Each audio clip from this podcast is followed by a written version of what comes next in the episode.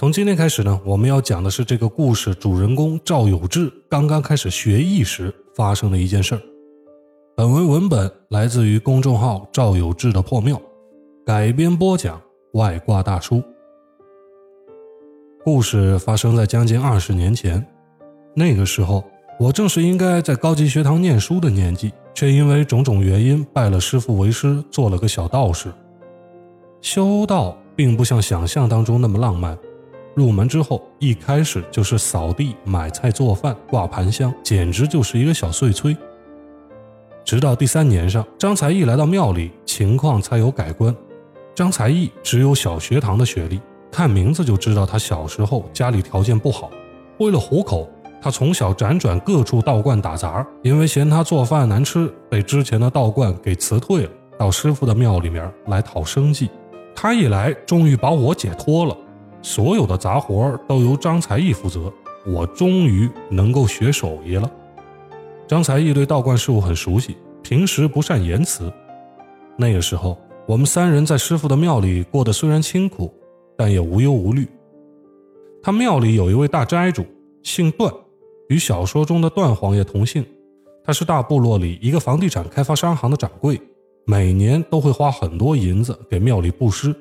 逢节日呢，也会来参加各类法事，算起来也是我们的衣食父母。这位段掌柜的非常有钱，所以我们见了他都得管他叫段爷。其实我们私底下就管他叫段皇爷。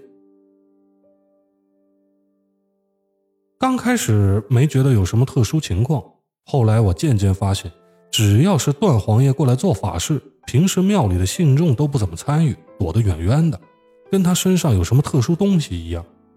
只有那些他不爱参与的，比如神灵诞辰之类的法会，香客们才来，而且每次来的时候人都很多。好在只要他来呢，就会布施一大笔银子。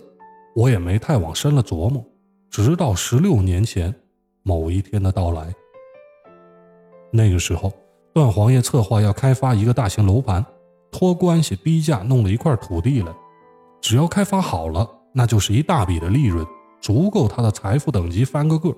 他以为是自己使的银子起了作用。那段时间来庙里来了好多回，每次都显得十分虔诚。大概过了不到一个月，某一天我突然想起来，段皇爷已经有两三个礼拜没来过了。之前他每周都会来一趟，上个香灰柜啊，跟师傅闲聊几句，给我们散点散碎银两。这么长时间没来，还是比较少见的。不过也就只当他自己柜上事情多，没工夫来闲扯了。头一天刚想到这个念头，第二天段皇爷就来了，脸色不太好看，见到我们也没有平时那种生意人特有的热情。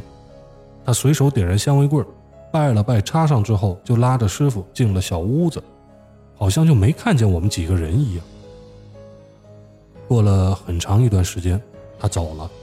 师傅走出小屋，满脸的纠结郁闷，把我们几个叫过去，吩咐我们准备准备，去给他做一场送瘟的道场。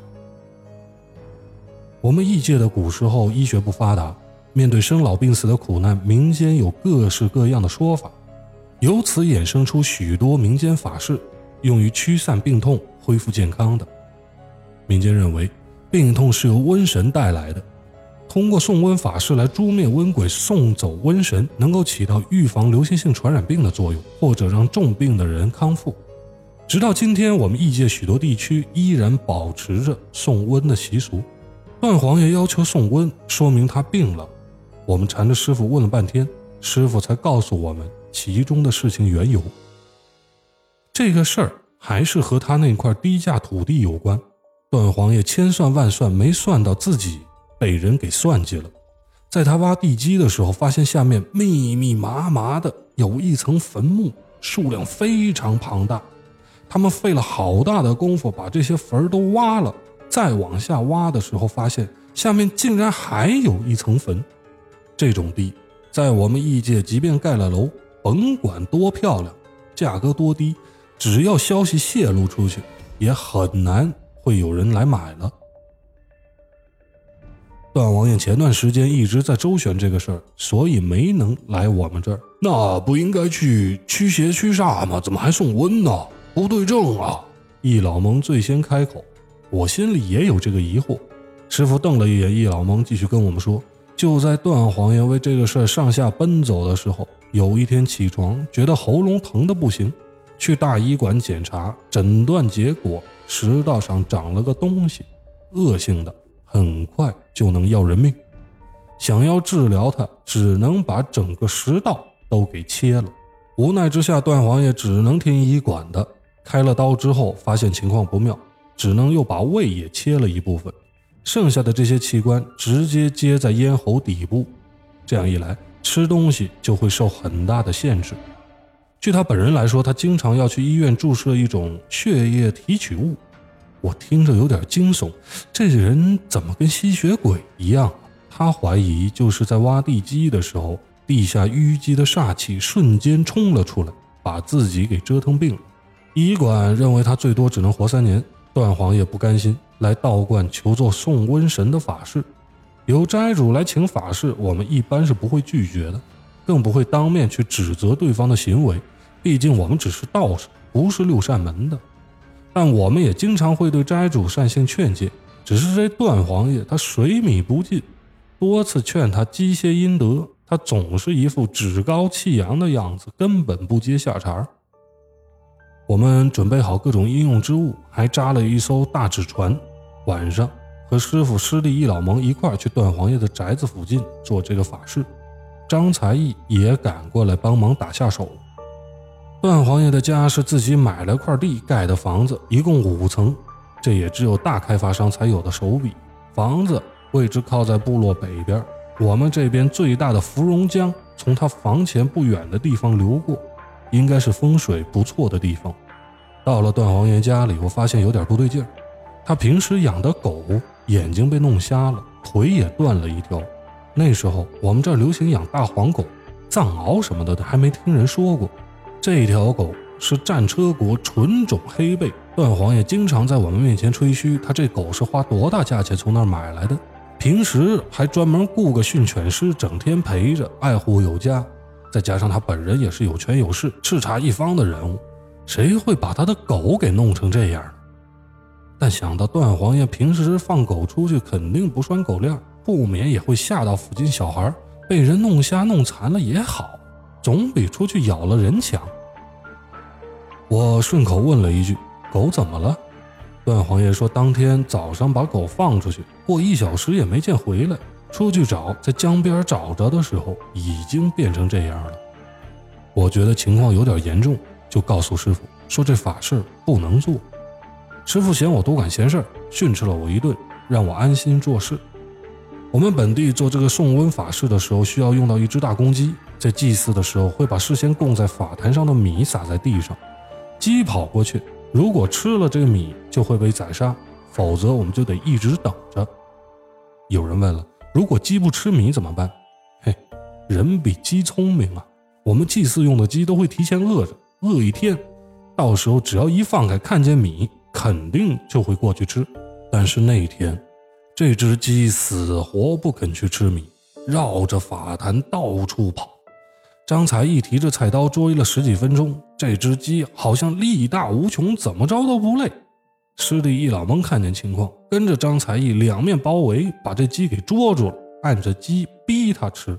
这鸡似乎跟人杠上了，被扯着鸡冠子按着头也不吃米，使劲挣扎。易老蒙抓起米粒往鸡嘴里塞，鸡用力抖了几下，又全都掉出来了。易老蒙对张才义说：“你这是从哪儿买的鸡呀？故意来找茬的吧？”张才义一脸无奈说。都是从菜场买的呀，就养鸡老郭他们家之前一直都买他的，都好好的呀。易老蒙使出浑身解数也奈何不了这只鸡，扭头对师傅说：“师傅，这鸡不肯。”还没等他说完，我从后边一脚踢在易老蒙屁股上，他正要发作，我冲他使了个眼色，易老蒙不说话了。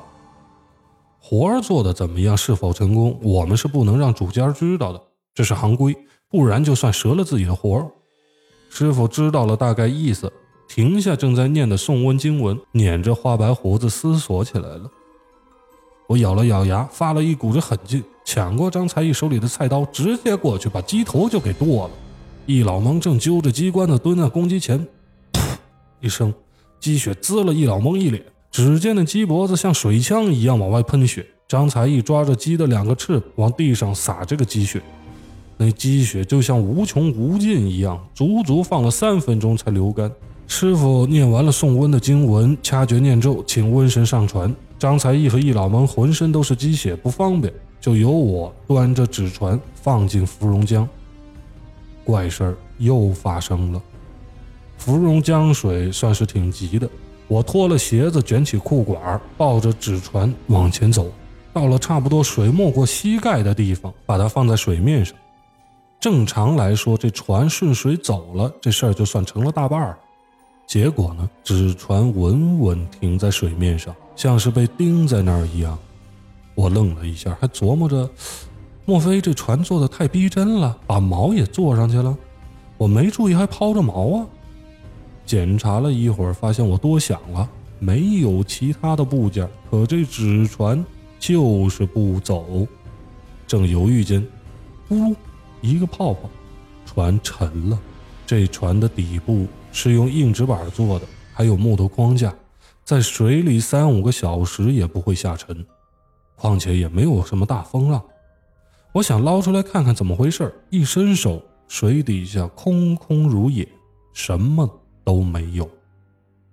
我有点惊恐。但也没别的办法，只好光脚提着鞋子回到坛场。回去之后，发现坛场出奇的安静，易老蒙、张才艺还有几个围观的人站成一圈，圈的中间就是那只死了的大公鸡。